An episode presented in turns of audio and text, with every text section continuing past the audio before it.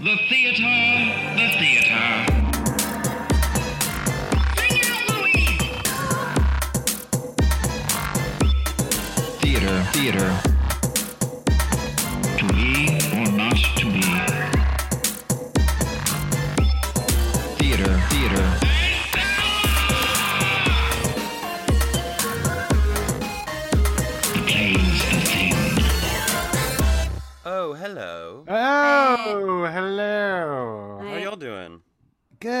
Good, good.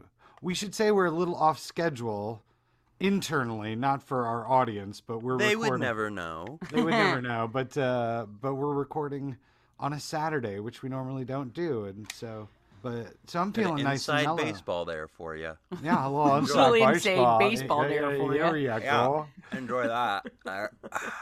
But CJ, you had to work this morning early. Yeah, I've been up on a since Sa- six thirty. Oh, that blows. That That's all blows. right. It was chill. I got a lot of shit done while I was sit. They were putting an alarm system in one of my boss's homes. Nice. Oh. All right. So a little more inside baseball, but yeah. The lives CJ is a personal assistant. No. Well, Uh, I do appreciate our listeners sticking with us when we, you know, we start these episodes off. We banter, we have a little bit of fun. I know we've had a couple people reach out and be like, "That's the best. I love that you do that." Oh. I know some people aren't into that in podcasts, but we've had some engagement recently, like a, an uptick in engagement recently, and I think part of it is because we're doing Wilde. yeah, You think I mean, so? yeah. Yeah, I Oh, think yeah, people man. really love Oscar Wilde. Like I said, Huh. I think in episode one, like there are people who are just like wild heads, right? huh? Because we it's call them the Wild Boys. Wild, Wild Boys. Boys. Well, Yeah. because it also stretches beyond plays and theater. Uh, you know, Sure. Right. uh, Oh, you that know, makes sense. Yeah, yeah, yeah, All yeah. of his writings and poetry and his and you know, uh, yeah, Dor- Dorian Gray and everything. Absolutely. So yeah, there's a lot of a lot of scholars and fans out there for sure. And so people have been sort of, I'm sure, just searching his name or searching importance of being earnest or whatever, and our, our podcast pops up and they've been listening to it. So we've had some new engagement, we've had some positive engagement, we've had some weird negative engagement, uh, but I'm okay with it. I think that's Here that's how it should be. Um, real quick before we get into this, uh, the meat of this episode, I do want to point out three emails that we received in particular that I thought were kind of interesting. We don't normally get emails. Normally, people either write a review or they they hit us up on on on the socials. But we've we got three this past week. I that love wanted it. awesome. to check out. So one really simple one that we got is from uh, new friend Austin Almond. Uh, Hey, Austin, Austin. Almond. Hey Austin, are we we appreciate you writing in.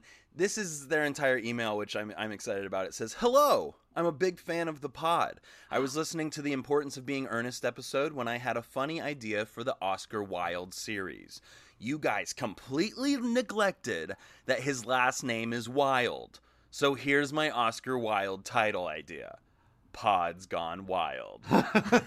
Please let me know what you think. Ha ha. Sweaty smiley face. Love it. Sincerely, Mr. Stage Fright, Austin Almond. Aw. Oh, thank you, Austin. We appreciate that and much Yeah. love. Uh, we, you're right. We didn't. We didn't have enough fun with the idea of his last name being Wilde, and we should have. But we do tend to name these miniseries after plays, and we make them real sweaty, and it, it feels real good. But you're right, because we're covering more than just uh, importance. Maybe we should have. Uh, we should have thought a little harder. should do a subtitle for every. I I feel like he does a subtitle You're for every single one of his plays. Right. Right. So it's it's actually Im- impotence of being or- earn cast colon Pod's gone wild. That won't be as easy with every playwright. I'm gonna I would, add figure it I would like it. I would Yeah. like it noted in the log. Uh, yeah, thank you. Uh, that we have uh, we have done a subtitle for this series. We've now added. It I will add it to the. You art. absolutely should. Yeah, you absolutely. I'm gonna put it on the cover art. Okay. Yeah, shout out to Austin. Thanks, Thanks, buddy. Austin. Thank We you. have a new title. Very exciting. Yeah. Um, another one that we got that was extremely exciting. Uh, this was from Rob Marland. And I, I won't read the entire email. Uh, there's a lot of interesting stuff here, but the opening paragraph kind of says most of it. Here we go. Hi, all. I'm Rob Marland, the editor of Oscar Wilde The Complete Interviews. Wow. Wow. So we're right away, I'm like, oh, fuck. Okay. All right. Listen to our podcast and win. Who is Oh, this? fuck. Who He's going to realize we are not scholars. right which is sort of the point. point and we'll get to there's another email that sort of points that out we'll get we'll get to that but rob marland editor of oscar wilde the complete interviews i was really glad to hear you cover vera or the nihilists on your most recent episode as i am currently working on a book about the writing and production of the play Wow.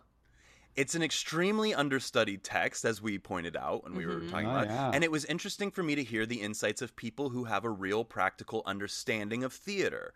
I hadn't thought of the similarities to Brecht before, but what you said makes a lot of sense, especially in the scenes set in the nihilist's den. Wilde was going for a stripped down, stylized look right? And then he goes on to talk about why the play failed and like a way more insightful, you know, what was going on in Russia at the time and all Sure. this. And then uh uh, he does say, I think your idea for students to take on the play is a great idea. In fact, only last year, a group of students in Verona, Italy, put on a version in which the nihilists were reinterpreted as an all woman group. and it was combined with the yes. Russian setting. It gave a distinct proto Pussy Riot vibe. And I Yeah. was like, yes, I love that. I love it. It's so great. Um, and there's only been four. He also he goes on to say that there's only been four productions of Vera: the original in New York in 1883, a student production in Durham uh, in the 50s, an all-male off-Broadway production in 2014, and then the Verona production he just mentioned. Um, and that's all. That's all the recorded Fucking produce it. performances. We got to put it up. Yeah, So, because it, it's just it, it's so odd. I think it's an odd play. He he's he's peaking at things that are twenty or thirty years down the road in terms of stylistic or even theatrical theory or even dramatic theory, and you know, this is a great fucking mind uh, that's working and processing uh, this stuff and, and what he's trying to say. And I don't know if it always succeeds, but it he he goes for it in a way that we yeah I, I don't think we really see that kind of thing until Brecht. You know what? Thirty years later. Absolutely. So you know, he he also said something interesting about like sort of the perspective that we have on this podcast, which is that we're coming from a practical understanding of theater. We are not necessarily dramaturgs, and we are not Right. necessarily like like we don't scholar you know we're not we don't study this stuff deeply which is why we take a macro look at these plays we don't dive really deep in and we're just really excited to explore playwrights and explore their evolution so on that note i want to read this final and then i'll introduce the fucking podcast 'cause, you know, we're 10 minutes in but No, I love it. but if you're if you're starting if this is your entry point maybe start somewhere else right Part three of Oscar Wilde, really? What are you doing? well it is Pod's gone wild it is pod's It- gone Pod's wild. Gone I- I get it. Wild. At least go to like an episode one of a mir- miniseries. is all So I'm I saying. think I think this person meant to write this as a review, but they sent it as an email. So maybe they just don't have a legit understanding of No, I'm technology. But this is from Scott Sampson. okay. This is all they say. Such a nice thing that these junior high school kids are reviewing plays. Don't know that they should be drinking. Cute to hear them talk about plays seriously without any dramaturgical knowledge in just a thumbs up or down way. Sent from my iPhone. well, I read that and I I my first thought was s- do they not understand the podcast? Right? Because let me introduce the podcast to you. Welcome to Theater Theater, the theater podcast for theater nerds made by three theater makers from the LA theater scene. I'm Jay Bailey Bertram. I'm CJ Merriman. I'm Scott Leggett. And each week we this is the point. Here we go. Each week we get together to discuss, Listen. Mm-hmm. debate, mm-hmm. Yeah. Mm-hmm. Yeah. and disseminate Mm-hmm. the works of the great playwrights by taking a macro look Veiny. Mm-hmm. at three of their plays, Mm-hmm. right? That's it. I We're- think we've said in several episodes now where it's like if you're writing a term paper on this, This isn't your Playwright. Yeah, this isn't your podcast. maybe not. No. Go to Hardcore History whenever he makes a playwright version of that. Right, or even like I like Right, fuck right. boys of Dan of- Carlin. Fuck Boys of Literature is really good. Like things like that. Like those great name for podcasts are great for like learning everything. Mm-hmm. We literally look at Wikipedia and like go like, all right, what plays should we read? Like we're not doing deep dive research. If we were making money off of this podcast and we could pay a researcher and a dramaturg and all these people to like really give us like a legit dossier, cool. But we're not. That's not who we are, and that's not what we're trying to do I'm a personal assistant. right. So like I I'm all for you, Scott Sampson, Cedric Scott. Also, I'm from Cedric Cedric, Sedgwick County, Kansas. So part of me is like, is this somebody from cedric County? But I just I I think everybody is entitled to their opinion. You sound like a really great person who has great grammar and and all that. um, but you It's because of the fart joke. It's because ba- mouths and butts are the th- same things. That's That why was why calling they it- were mad. That's calling So junior Tom. highs. Yes, we are. junior high school kids with their mouth and butt jokes. I think we haven't said it in a long time. Mouths and butts are the same thing, and that is think we I did learn that every in junior high. I learned it in junior high. So Well- Did you? yeah, in biology. I think that we also like when we're working on our projects, when we're really diving, like we bust our butts uh, in terms of the theater that we make and produce and act in and direct and write and all of that. And so for this project, the idea was really for us to re-explore playwrights that we either skipped over or couldn't remember and then discover new ones in a very um in, in a very sort of reactionary very casual way. We're reading these plays and going hmm this is our reaction and uh, you you know we do some glancing and some you know looking at Also, if we but- weren't recording this fucking podcast, we'd just be getting high and talking about it on Scott's couch anyway. but Well, that's I don't kinda- smoke weed, but yes, and I think that's that's a as No, I smoke, think you're right. as smoke billows out of your mouth right now. I smoke I smoke blunts um, of gold. First, I of all. don't smoke weed. I Yeah. I inject it. um, I'm sending back currently. I've I've half typed this out already. Thanks, Scott, for your review. We read it on Oscar Wilde. Or excuse me, I'm gonna type out. We read it on the impotence of being Earncast colon Pod's Pod's gone, wild. Yes. Uh-huh. Uh, part three. And then and just hopefully they'll re-listen and they'll they'll understand where we're coming from. But also like. Mm, fuck you, Scott. Okay. so, fuck you, Scott Sampson. Uh, Wow. should- oh, we should cut that out. Should we cut that out? CJ? No. Are you offended? Are you No, upset? but also fuck Tom. who's well- who's Tom? Now that we have Scott Sampson, I I'm think trying we to can. keep I a bit gotcha. going. I The got bit, you. yeah, it's a long. It's it didn't really hit the first time, but that's okay. Let's start over. Hi, welcome to Theater Theater, theater podcast for theater nerds. This week we that's right, it's part three of Oscar Wilde. The impotence of being Earncast. The first week we covered Vera or the Nihilists. The second week we covered the importance of being Earncast, the importance of being earnest. And this week we're discussing his final finished and produced play, Yes. which is uh, my choice, Yes. which was Salome. Yes. yeah. And we got together last night and we watched the Al Pacino, the 2013 Al Pacino, Jessica Chastain. Salome. Salome. Salome! Rose, dance for me, Salome. Come and dance for me, Salome. Salome. Salome. That's our Al Pacino. Go watch it. It's kind of incredible. It is. We'll get there. We'll talk about that. We'll talk Yeah. about that. Yeah. First things first, I want to know what Salome is about. Yeah. Yeah. Yeah. Yes.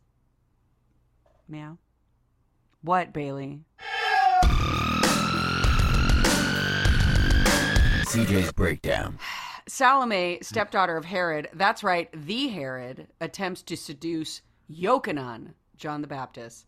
But he thinks she's gross. Also, he's really into self deprecation and telling everyone they better watch it because Jesus is coming. Herod is horny for Salome instead of her mom, who is also his sister in law and has a weirdly similar name to Herod. Salome dances the dance of the seven veils for Herod, who promises her anything in return, and she requests the beheading of John the Baptist because why the fuck wasn't he into her? Agreed. Now, Yeah, that's it. You got it. you said you said yes, the Herod, as if we're supposed to go "Oh, Herod, King, King Herod. Who? I don't know who that is. The Except same Herod from the Christ Jesus Super- story. I- Sorry, I uh, maybe Again, that's I don't know who that is. I Um, know now from this play. I know that he was played by Zero Mostel's son in the Jesus Christ Josh. Superstar movie. Did you say Trash? Josh. Oh, Josh. I thought you went Yes. trash. I was like, Yeah. whoa! Oh, I thought that- you like really mean stood that, up for that. That bad actor who got uh, got cast in something because of love his that dad. scene, and everyone needs to. That scene's fine. Fuck that scene's off. fine. It's, It's just the fact that Yeah. it's not better than Alice Cooper is why I'm like, yeah, it's all that's the same. that's really what Um, is. We have pressed. we'll get into it. We'll get into it because pressed we have all a whole of episode CJ's about buttons. that. I know. I know. CJ, I love you so deeply. It's almost embarrassing. um, It's it's why I love being awful to you, bullying you. I know. I mean, it's kind of that has been a running bit. It's in 'cause I have a crush on you. What picking on 'Cause I like picking you. on you? Both I'm gonna the pull you Scott oh, and poor CJ. Here we go. Okay. Uh, you Plight do. of CJ. you do. You have to. You have to deal with this big too loud. Dipshits. Yeah, we're dumbasses, We're but we love you. But we love you. and- Um, and we're we junior recognize high that you're better- the best of the Yeah, three of us, we're so. junior high Bart, schoolers Bart. that review plays with thumbs up, Boobies, thumbs down. titties. That's titties. There were some. I can't wait to talk about the titties later. Let's talk, let's talk about them now. Tell me about your thoughts about the play, y'all. Is there a special kind of cuck name for Herodias who's married to someone that's into her grown child instead? I think you just said it. I didn't know. I just. Uh, It's a Herodias. I just. I just. Uh, it's a Herodias. I just always like to talk about cucking in this podcast. Yeah, you do. Cuck love cast. cuck. I Maybe Scott Sampson's right. Maybe he's right. I'm I'm not quite sure. I'm interested to chat about this play with both of you because I'm not quite sure why he wrote it other than he was getting super religious slash super Catholic as he got older. And also, like, it was scandalous because this is like a sexy and scandalous story from the Bible, a little bit. Yeah, I, I, I, I absolutely agree with you. I think it, it is very much a devotional thing. Um, and we should say that he originally wrote it in French, Yes. sort of as a challenge to himself. And then um, there have been a lot of criticisms about the translation into English. Even, you know, there are a few folks that are like, it only works in French, which I'm like, whatever. Uh, but the language is pretty and, and that sort of thing. But I think he was very much very much trying to tell, yeah, maybe a sexy or scandalous story, but I think that it uh, also devotional. I also think we need to talk about sort of the inherent misogyny in it, which is the inherent misogyny in the Bible. And I don't mean to beat on anybody's faith, but it's in there. Why not? Yeah, right. And then, um, Y'all have done it plenty on this plenty, podcast. absolutely, Let's be clear. absolutely. Go listen to Uh, our Terrence McNally and Christopher Durang Right. podcasts. You'll hear us. but it's a play and it is a story about desire and about obsession and about violence and uh, it's about a woman trying to find some sort of control and some sort of power but uh, exclusively using her sexuality to do it like we don't know why she's in love with john the baptist or what is it yakum yakum Yochanan. Yochanan, I'm sorry, Yochanan. Like, we're not quite sure why she's so obsessed, other than he's disparaged her mom, and so she kind of gets obsessed with that. It, it there's there's layers to it, and um, and it's interesting, but I do think that he's devotion being devotional about it. Yeah.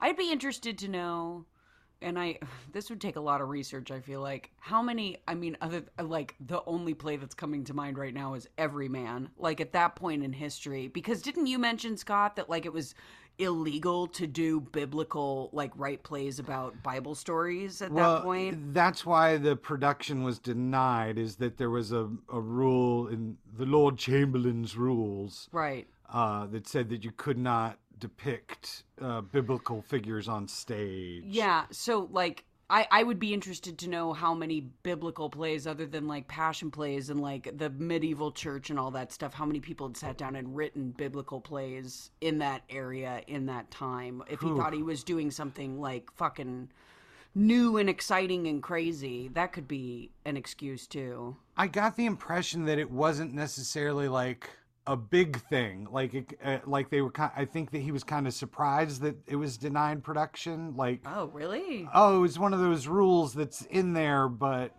oh i you see know, okay you know, it, it wasn't necessarily a big deal. Yeah, I can't like. There's no. There's no biblical figures in any Shakespeare. they talk anything like- about him all the time They talk about them, yeah, but you're right you know, in terms of depiction of a biblical figure, there are, are none.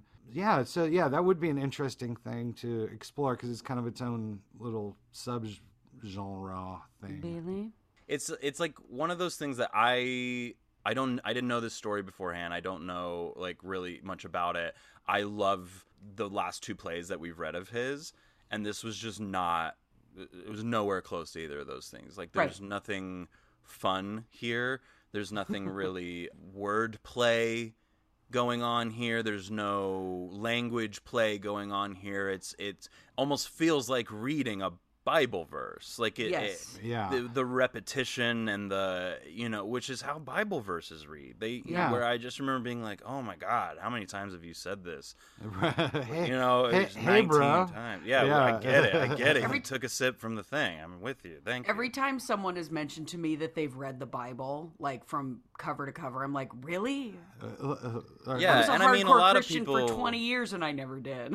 yeah and a lot of people were kind of forced to right? And then they don't actually know what they're reading most of the time. Sure. but i and then they they find the beautiful passages and just like use that as their religion. But it's it's to me i think this story probably does excite an artist an aesthete who's just looking for like perverse and looking for beauty and looking for gender dynamics. And you know like you can see all the thematics of the last two things we've read and his other plays that we are that we know Sure. um but it's just not i just i hate that this is his final finished piece it doesn't it just Mm-hmm. It's doesn't not- it, it, if we're doesn't have a talking lot of wildisms. Yeah. yeah, if we're talking evolution, it feels like a big downgrade, even though it also feels like he was just trying something and doing something new. Sure. And like, but it it, it just it, it Was yeah, this I a get you. Circus It- Valentine? This I is think his that- circus Valentine. I think that that's one of the reasons that he remains such uh, a figure, such an entity in the world of, of letters and humanities and theater and uh, literature and all that, is that he's kind of all over the goddamn place. Like, Yeah. you read Dorian Gray, and that's a, a real shocker in terms of the tone, which is, you know, haunting and gothic almost. And, uh, you know, as opposed to Ernest, which is just you know he's he's hitting a ha ha line every every three lines Sure. in that show and so he's all he's when i talked about him being a big brain and him sort of doing these prototype theater things that we wouldn't see realized for a long time like i think that that's part of the fascination with him so the failure for this play for me although one of the things that struck me while reading it is I, I very much quickly got into director mode. I'm like, this there's a lot of blank slate here Yes. to do a lot of cool, crazy, off the wall shit, gender dynamics that you can flip, uh, you know, uh, modern music that you can use, and staging and projections and all this sti- Which- stuff that you could really make. Like yeah, I think it's it's a Candyland. It's a it's a playground for a director for sure. like like we were talking about Baz Luhrmann last night as part of our conversation, but like I'd love to see Baz Luhrmann on stage, not necessarily on film, like just jerk this fucker off because it's fucking it's got so much stuff like but it's I think bloody we watched that sexy. last night. So last night we watched the Al Pacino. Al Pacino directs this. Now Estelle Parsons directed the play. mom stage. of Roseanne and Jackie. In Yes. Correct. Correct. One of my I love Estelle Parsons. Oh, she's been Um, around For that show, forever. Forever, Killing it, yeah. Dire- so she directed it for the stage with Al Pacino and Jessica Chastain, and Al Pacino was like, "We should make a movie out of this." And they were like, "Well, you're not going to get money to do that." And he was like, "Right, I'll just get some friends and we'll Bankroll. just film it." Yeah. Yeah. So he puts his money down, and so it's directed by Al Pacino, staging by Estelle Parsons, sort of is how it was like read. And I was like, okay, but it's true that like this is, and you said this last night, CJ. It's a 45 page script yeah in in a small in like a pretty like big font too. It's not Yeah. like you know you know.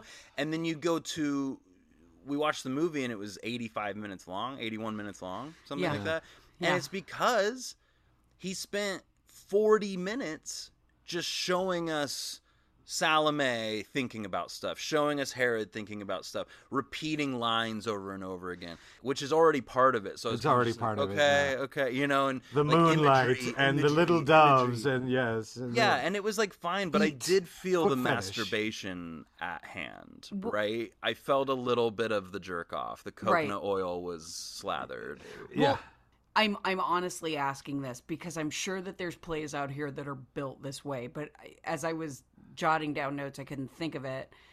The whole structure of the first 40 pages of the play is dialogue, exposition, a little bit of Greek chorus sprinkled in there, and I mean even more so with the film version we watched. Mm-hmm. And then the last 5 or 6 pages is two long ass motherfucking monologues. Yeah. Herod and Salome. And then it's over. I mean, there's a couple lines at the end. I was trying to think of like other plays that are like that. And I didn't know if y'all would be like, oh, I, I like Mm. part of me was like, they're going to be like, oh, yeah, this and this and this. And I not couldn't think of not that's not like a, a movement based thing Uh, you know what, what struck me in, in reading it just to digress ever so slightly because i it was one of the things i was going to bring up as well is the structure of this is is quite odd Mm-hmm. um in that there is no structure. It is an act. It is a singular there's no breakdown in terms of that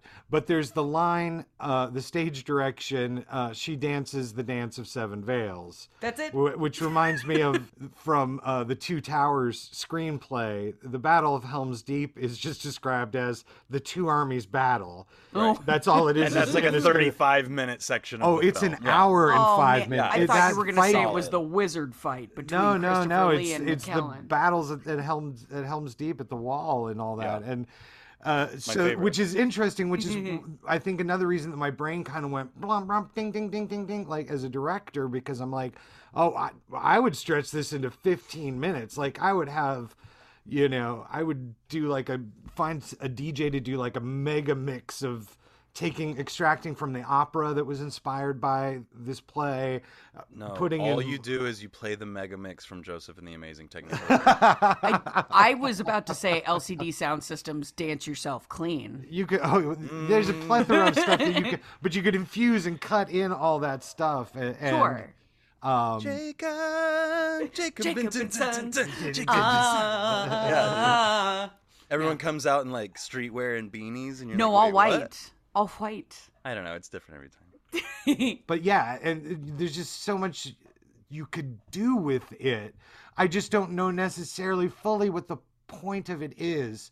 I know that he was an, partially inspired by some painting, the paintings, the image Sure. of Salome with the head of John the Baptist, and uh, which is a striking, striking image. And you go back and look at some of those great Renaissance works, like it's it's profound and shocking. And, I mean, uh, it, yeah, and like CJ said last night, there's that Jodorowsky moment of her like kissing the the head, and Yeah. it's, it is it's a Renaissance painting, and it but it's like it, it is it's it's jarring, but it takes us so long to get there that I can't be like, well, that's the point. He just really wanted to put that on stage, right? Now, there's, I'm sure there's some Scott Sampson, write in, let us know. I'm sure there's some really deep meaning to why That Oscar could be our next bit. done. We'll just always call out Scott Sampson. I think you're correct, Scott. I think you could do a lot with the dance. I think it's also very easy to make it which the movie did as well. And when I read it, I kind of had the idea that this is what would be done that she's nude by the end of it, right? That it goes so sexual that she's at least like topless, right? Mm-hmm. I just don't know that that. It, it's great. We love it. Jessica Chastain's. We love it, right? Yeah, uh, and she, and she, it's a it's a great it's a really great performance. Like It it's is. Just It of- really is. Yeah, I don't but know I if- almost we wonder like if her. there's something to the like. At first, when she was dancing, and I this is sort of more how I would maybe direct it is like, you almost see and you almost see, and they, Right, the thing almost falls off, and it's like Herod being like, it's like he's just being edged. And Yes. he's just like, uh-huh, uh-huh. yeah, right. yeah. So that at the end, he basically does just like come, and she doesn't even have to take her clothes off. Right. It's sort of that oh yeah, I mean, yeah, yeah. You could seduction definitely. thing that I, I It's- but I also, you know, hey, titties all day. Jessica Chastain, uh, Great jawline. great jawline, so sweet. great décolletage. We should say very clearly that CJ was the most excited about Jessica Chastain's boobs. You were screaming titties. Yeah, Listen, I'm always down for boobies coming out on stage. Saying that as a person that has had their boobies out on stage. It's Yes. fun. I need more dick though. I want more dick in I am always down for more dick in theater, film, and in your life. life. Yeah. I, I you know, honestly, truly, no, I think about this all the time. Like I just think it's like a huge shame that I don't really know what Brad Pitt's dick looks like. Right? Or like Christoph Waltz or like Christopher Walken. I just want to know. Well, I mean, that's the American thing, too. I mean, like, our whole rating system here, like, we'll show insane fucking violence a million times over before they'll show anything that's flaccid quote penis? unquote sexual Yeah. or Not like. sexual if it's flaccid, y'all. I, I, Come on. please tell the rating, p- tell. I Leo don't know what the, DiCaprio. the MPAA. tell them this. Yes, Leo tell DiCaprio, them that. where's that like, dick? I think if Where's we, that dick, Leo? I think if we dealt with this in American society, there wouldn't Yeah. be so much pent up bullshit about sex and kids have like teenagers having sex and safe sex and and then abortion rights and then everything just comes after it. That's what I'm saying. Yep. I mean, Everyone, again, just again, get out there and fuck more. Except me, I'm not that interested. Can everyone? can you note it in the log? Um, yeah, yeah. Hold on, hold on. I gotta flip the page Flip, flip, flip, flip, flip. and flipped. Okay, and we're ready. Note it in the log that I'm going to start a petition Starting for more petition. dicks, both in movies and in CJ's life. I'm I'm just writing Bailey wants more dick. Is that cool? No, that's exactly actually my sentiment. So Okay, appreciate it. great. One Awesome. and all. CJ. Where we go Oh, one, we go all for dicks. Momoa. CJ. I want to see Momoa's dick. Oh my I'd be god. fri- I'm sure it's frightening. I'm sure. No, I'm it's sure it's exqui- exciting I- and fun and exquisite. It probably is exquisite. You're right. yes, You're right. it's Yeah. exquisite. Like What that's it. word. Like like when when a gentleman tips another gentleman's penis, like tip, of the, tip of the hat, sir. That is a handsome penis. he was married to who? uh, Lisa Bonet for a Lisa while. Bonet, yeah. Are they not married anymore? No, I think they're. No, they finally moved separated. that means he's available. Means his I available, doubt it. Yeah, you best. Uh, here, I got his number. I'll call him. I'm right sure now. he's totally in I'm gonna call him right 37 year old nobody white women like me. Absolutely. I'm gonna call he him right now. also call him. Yeah, do you have his number? We should also maybe put more dicks on stage, right? Like you had said, Yes. CJ. Like I think I want to do Salome where like Oscar, like not Oscar, but uh, Herod's dick is out the whole time, or like John the Baptist is naked the whole time. Like they've stripped him completely. John the Baptist was a and snack. he's, he's just flopping around. Yeah, Yeah. he was a snack in that movie. He was hot. I would have kissed him. I would've Except he was walking around. But he wouldn't in have like a kissed you, that's the so His problem. feet were covered in shit. He wouldn't have kissed me. He wouldn't have kissed No, me. No, we need to get It's to the huge root of the point. problem. The problem uh, of this is is that uh, If he had just kissed, if he had just Salome- kissed her, he would have kept his head, and uh, Herod would still have his kingdom, and she'd still So be alive. So just do what women ask. That's I think uh, really. play. I mean, well, that's the thing is that like that's another thing that you. Can- Salome. Salome. Dance for me, Salome. Well, and then just all the. Why are you looking at her like that? The way you're looking at her is fucked up. Like The I think Bible, that there's- y'all. Shut up, woman. I just Shut think up. in the You're- hands of Stay in your place. stay in your place. I just think in the hands of a, of a great director that you could really turn this on its head. I agree. To be clear, I didn't hate this play. It's just No. after reading those other two and knowing an ideal husband and Lady Windermere, it's just a, it's it felt disappointing as a final piece. Mm-hmm. I, I get, I Um, no, I get exactly what you're saying, and, And and, I- I, agree. Yeah. I like I like the whole idea. I mean, Oscar Wilde died so fucking young. I like the whole idea of like he was just fucking trying something. fucking stuff. and Fucking that's stuff. great. Yeah. That's great. Everyone should. Yeah, yeah, In I agree. every aspect of their life, just try shit out, y'all. try it out. Except, you know, like Nazism or fascism or some shit. Oh, Don't Twin try that shit out. Uh, One the stink. Yeah, that's great. Do that. Finger some Shocker. buttholes, which are like Aw. finger some mouths. Same thing. So why don't we? Is there anything we want to say about yeah, his entire evolution? I've kind of said my piece that it's like it's kind of said that this is this his his, his legacy is un it's undoubtable it's undeniable it's so massive and even the fact that our engagement has been up because of it is just proof in the pud of who he was and what he did and i know that some people have looked back and been a little he's a little problematic his uh, his gender politics aren't always 100% but i just for the time i think he's yeah, Yes. he's pushing. He's, he's, pushing doing a what he little bit, can, and he's, an aesthete, which I, I, I would love to consider myself an aesthete. I think I am someone who holds beauty over all. I don't know. Yeah, I mean, eh, I, I, I again, I would go. I, I go back to what I said earlier. I think that what's fascinating is his overall evolution, the volume of stuff that he wrote over a period of time. That the plays are just a small part of that, and that he was trying all kinds of stuff and seemed to be intellectually interested in all kinds of stuff. I mean, Vera the, the very fact that he was as engaged and aware of world politics as he was and the complexity of world co- politics at a time where you couldn't just google shit that you didn't have info coming to your phone you had to really kind of work to understand uh, everything that was going on in Russia, and then using that and using real people and, or a real person to base that play on. And then you have Ernest, where he's looking at just the world around him and looking at his friends and going, "This is fucking weird and dumb, and these rules are kind of crazy." And I'm gonna Yeah. write a comedy about it, and you know that skewers everyone. And then you get to this, which I think uh, you know, it's not my thing, but that he's inspired by his faith, that he's wrote, writing a devotional piece, that he's trying to push boundaries a little bit, although not necessarily in the right direction. I ultimately feel like this is n- not a positive view of women, Salome as as as an overall play, but As I think Bible it could be right, as the but Bible does. But again, like it's if a director took it and did the right thing, like it is, it could point at that, right? It could be like, and look how the Bible treats women. And we should also do just do a real quick shout out to the 2017 all male production of this that was done in England, Right. which I think uh, would be a fa- fascinating to to see. And yeah, I think you could do an all female version. Would be. I wonder if that had anything to do with the all male Vera, like if they were like inspired by each other, or because Oh, they were on the oh, same that's time. yeah, and good point. that was off don't know. Broadway. Yeah, but still, I don't know. Can don't I? May No. I bring up no, no. Aw. some? May it's something that I meant to bring up last week, and then I just didn't. The whole title of the importance of being earnest. It's not just Ernest the name.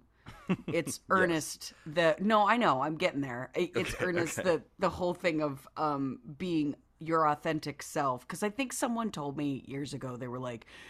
The title is actually the importance of being gay, and I'm like, what?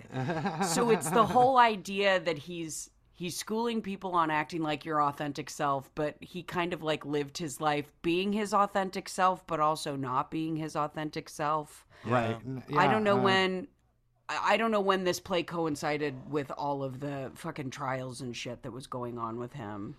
Yeah, he'd pretty much been. He wrote after and during his prison thing, but it was all Mm-hmm.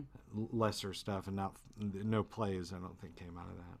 But no, you're absolutely right. There, the, the, the idea of of hiding who you really are, you know, uh, creating a false identity. There's there's definitely stuff that I think. and yeah, it's kind of a letter to himself. He's like, and remember, Oscar. It's important to just like be yourself, like because uh, You like we might be said, like trial for this. he's Algy, he's John, like he's you know. right. Okay, okay, okay. We have other stuff to do. You want to do We the do. other stuff? Yeah. Salome was good. I'm glad we explored it. I'm glad y'all Yeah. watched the the Broadway HD. Yeah, Jessica thanks for Chastain sharing I always love yeah. watching shit with y'all. That was fun. I wanted to show y'all because I was like, look at this weird curio. Like, what Yeah, is it- this? it- what is I It this? kind made of like the play it. cooler than how I read it. 100%. Yeah, yeah. it- it- it's cool. Yeah, I, I didn't hate it at all. The all the acting's really solid. And Bailey loves ranking shit. hey, Bailey, Yeah. Bailey, What? Do you like ranking shit? No, but I love it. I love ranking shit. I like to know where these rank up for y'all, and I kind of. I have a feeling we're gonna all be the same, but I could be wrong. We're gonna find Yeah. out. Yeah. Uh, CJ, I want to hear yours first. One, two, three. Excuse me, three, two, one. Three Salome, two Vera, one Importance of Being Earnest. Okay, Scott. I got to go the same. Three Salome, two Vera, one the importance of being earnest. I agree with you. I think that's it. And Vera was such a huge, explosive surprise. So, yeah. such a surprise. Agreed. I wasn't ready to really enjoy that as much as I did. It clips to read, even though I had to reread the beginning a few times. I was like, Sure. "Wait, what are where where are what's going on?" But once I was in, I was in, and then the farce starts coming out, and every and you're just like, "Oh, okay, I get it. Why had the, why hasn't this been produced more?"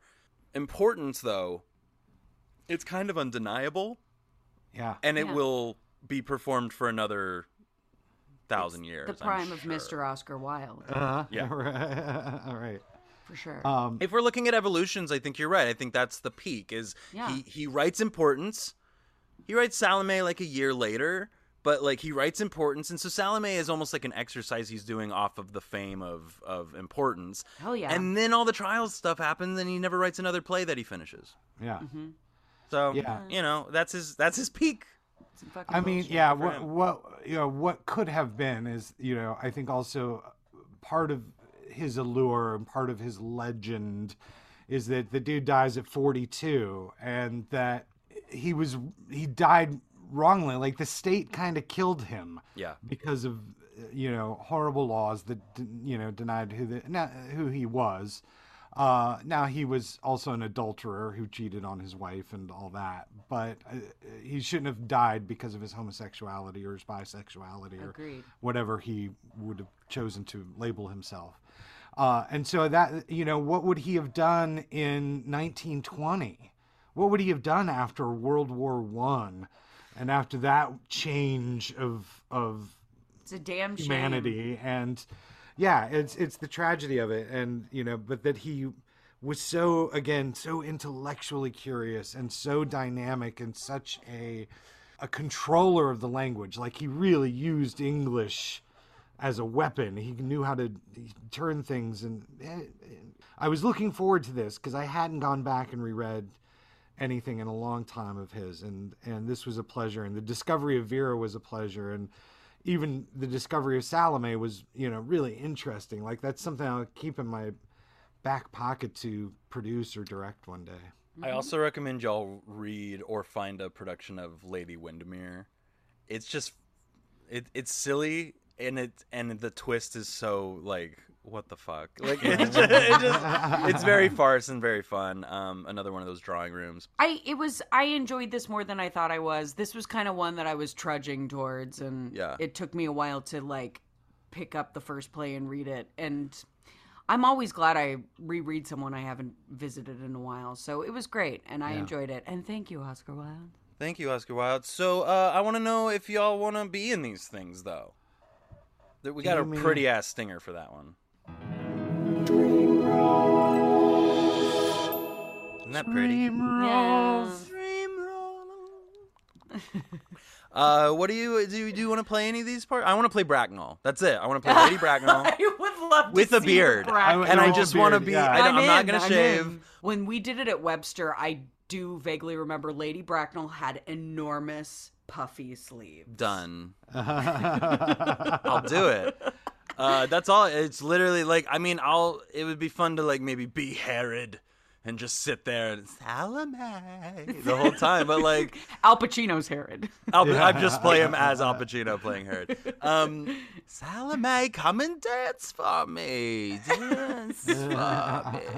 Uh, that's what he does. It's like I'm kind of proud of that because Yeah. he doesn't do that in any other movie. Really. No, no, does it in it's, it's a. It's we were talking thing. about Pacino performances, and we were like, we were like, oh, Insomnia is fantastic. Like more recent ones, you know, whatever. Uh, Roy Cohn and, and Angels in America. Like, he's doing some great stuff yeah. there, but like he just, yeah. In this one, it's just this weird. He's not really dialed in, but he He, is. Clearly always wanted to play it, and he was You like, "I'm he's- gonna do it my way." He's very proud of it, but you- you're also just like, are these the lines? Like it made me want to go check the Salome. Did you see the ASM backstage going? He's off. Yeah. he's, He's going all ro- off base. He's He said going rogue. He's going rogue. times. He's going rogue. Al's going rogue.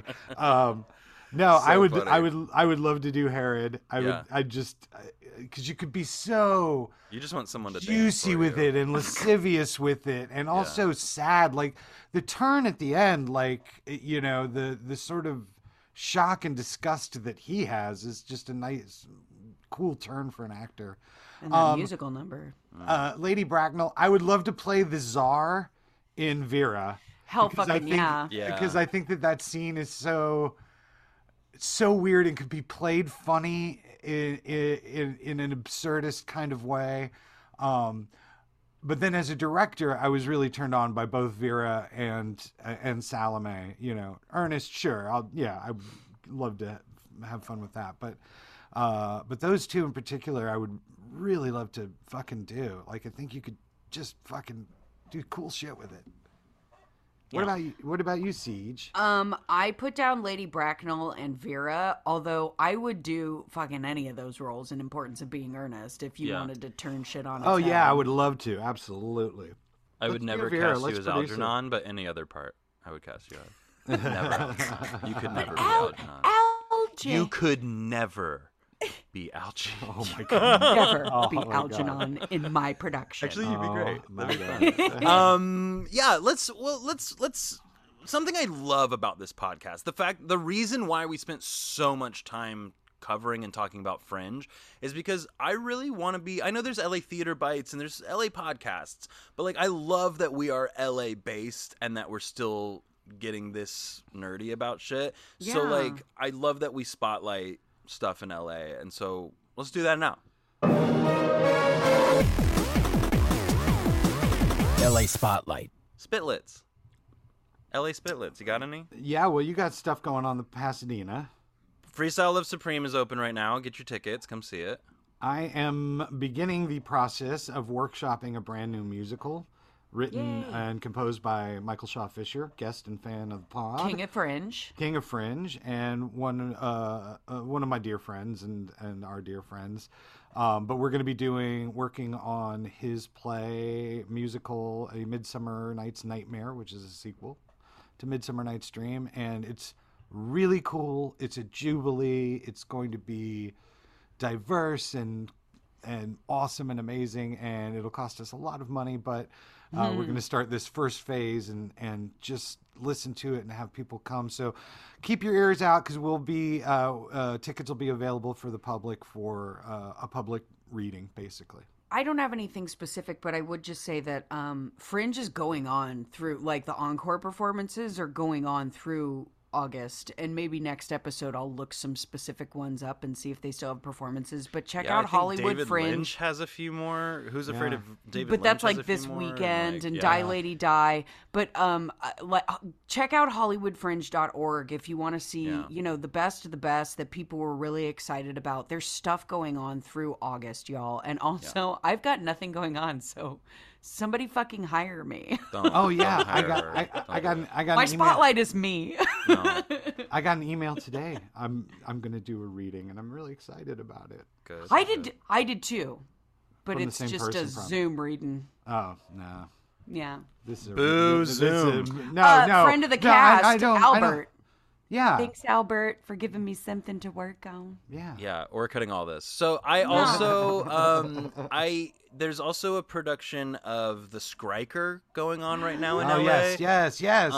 Um, friend Julia James, I think, is producing and maybe in it. I, I, don't. I, I've I've only seen it on Instagram, but I'd like to find it and go see. it. I don't know if it'll be closed by the time this episode comes out, but we should we should maybe try to go see that. There, I just directed a show for the um, Empowered Women Theater Festival, Empowered Female Playwright Theater Festival in Florida and it was uh, we did a Zoom production over OBS. It was called The Gentry of Essex. Nice. It's one of my favorite plays um, that I've ever worked on, and I, I directed it years ago at the Blank Theater.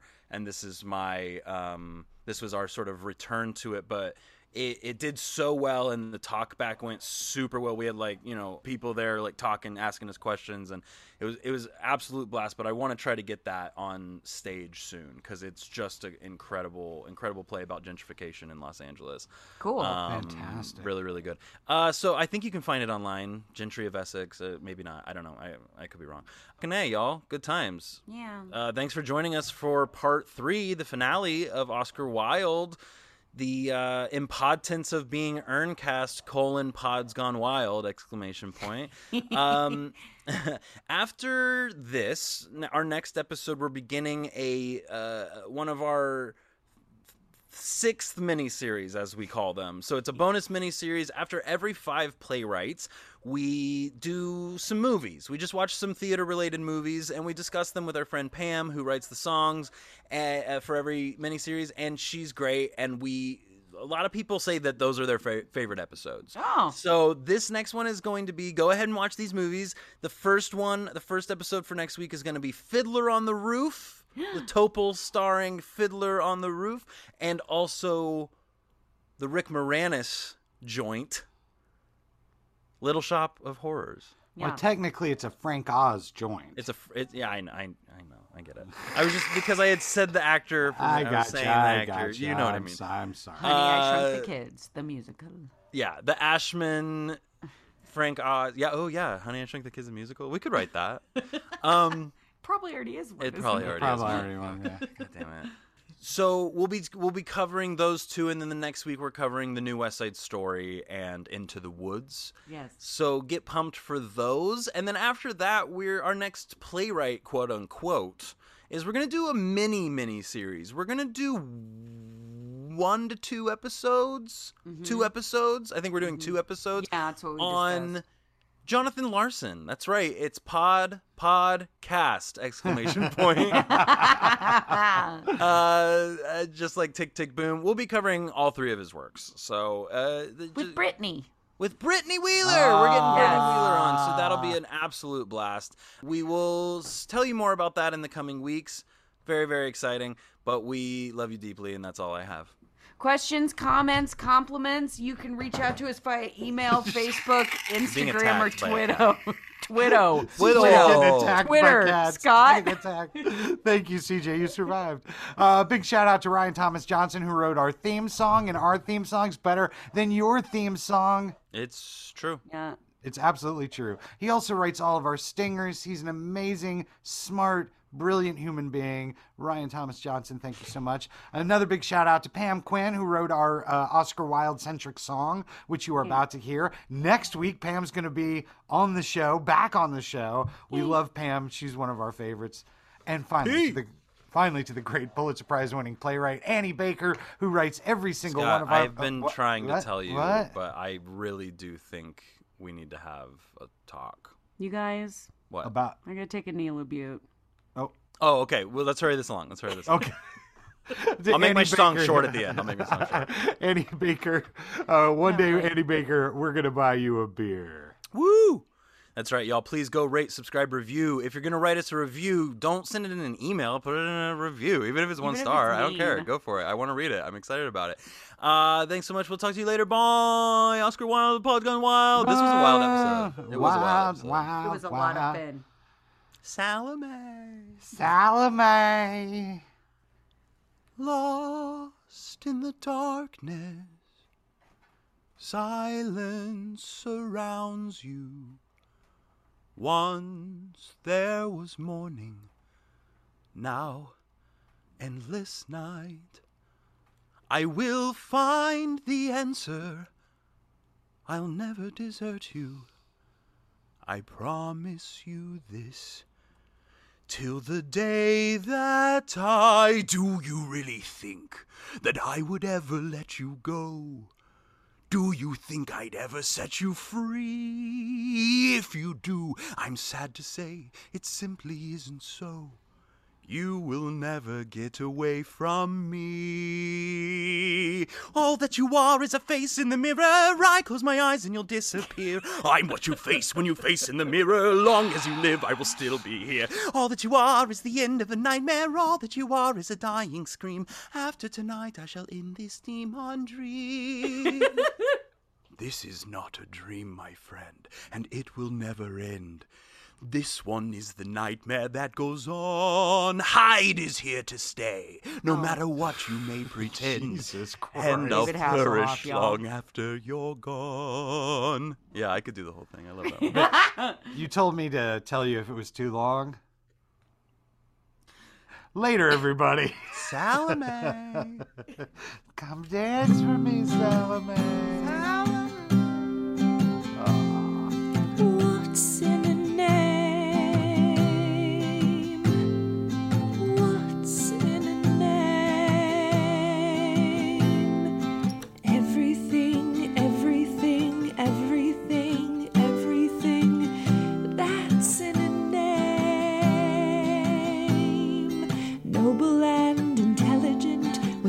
his name, I know I get everything. I'm in love with a name, and if he feels the same, we'll be everything, everything, everything, everything. I'll change my name. My future lies within his lies, a mad disguise within his eyes. I find In a name, It sounds insane, the name's to blame. For every